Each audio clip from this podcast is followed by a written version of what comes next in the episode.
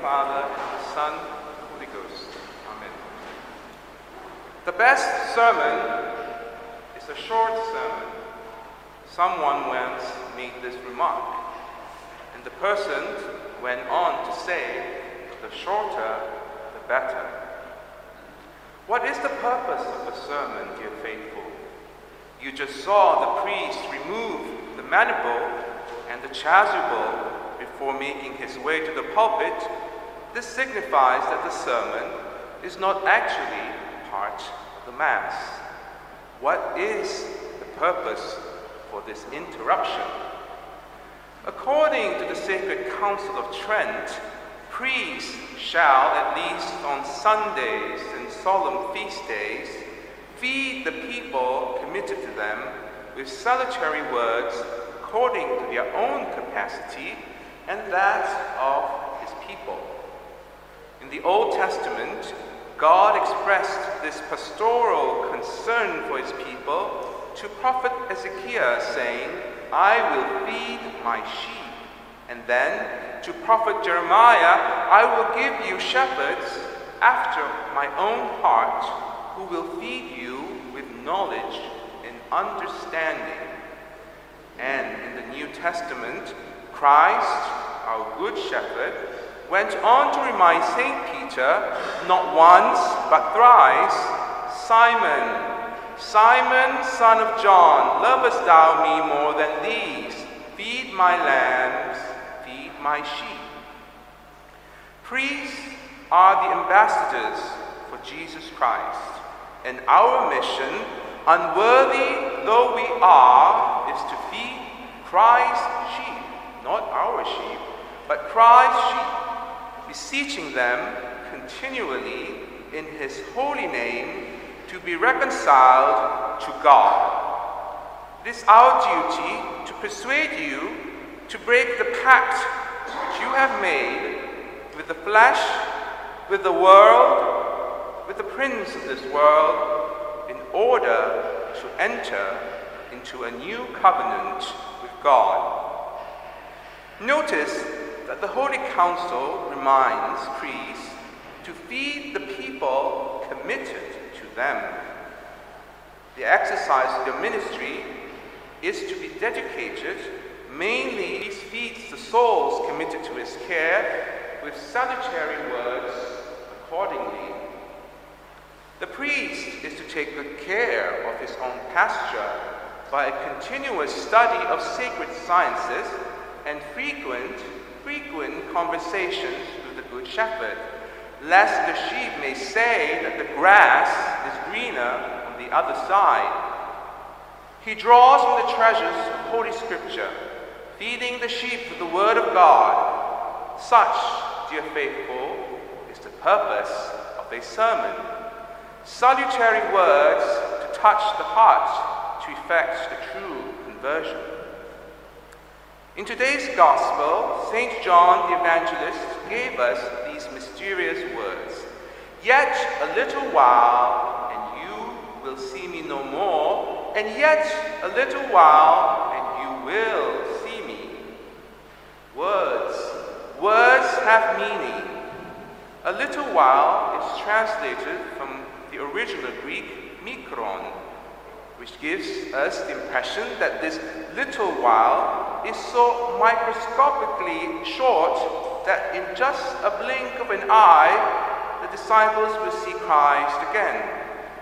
St. John, the beloved disciple of Christ, as you know, placed his pure and virginal ears by the Sacred Heart at the Last Supper. His words have meaning. His words were carefully chosen from the treasure box of wisdom and knowledge.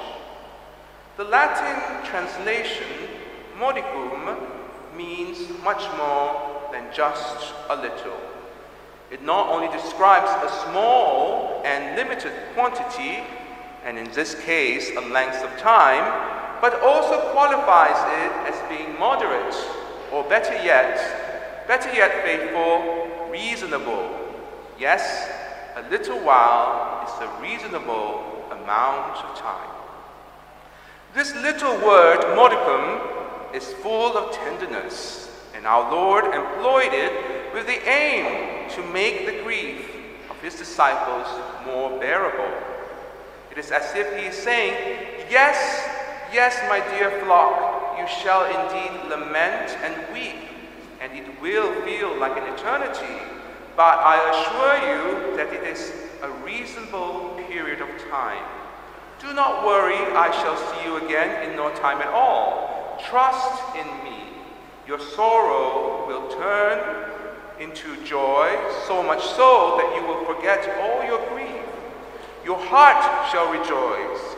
I have placed your happiness in a safe place in eternity, where not even death, no one can take your joy from you. One finds such comfort, such consolation in this little word modicum, for it gives much hope in times of affliction. Two lessons can be drawn from it. Firstly, it teaches us not to be surprised by the instability, inconstancy, and the vicissitudes of this present life. Nothing is stable here, nothing is fixed, nothing is permanent. Sadness is always mixed with joy, and joy with sadness. We must instead be ready to accept whatever tribulation, shame, sickness, or trouble God may choose to send our way. Secondly, the word modicum teaches us to avoid exaggerating our crosses. As example, our Lord Himself compared His passion only to a chalice. The chalice which my Father has given me, shall I not drink it? Who can imagine? Who can imagine the pain and sorrow he must have gone through? And yet he calls it just a chalice. Knowing this, whenever God will send us a cross, we should avoid blowing it out of proportion. We should try instead, in the example of our Lord, to make it more bearable by making as light of it as possible. After all, after all, dear faithful, our trials and tribulations are but a modicum in comparison to his sufferings. In the same way, in light of eternity, our life here in this valley of tears, it is but a microscopic modicum of time. It is truly a reasonable amount of time to arrive at heaven, calculated by God's infinite wisdom and allotted to us by His mercy and goodness. In this light, the word modicum also has a sense of urgency, for our time is limited and it will soon come to an end. At long last, the time has come. In just a little while, this sermon will come to an end. The priest must now return to Calvary to offer the sacrifice of the Mass. The sheep have been well fed and fattened with one little word, one modicum of a word. It may be little, but it is very salutary.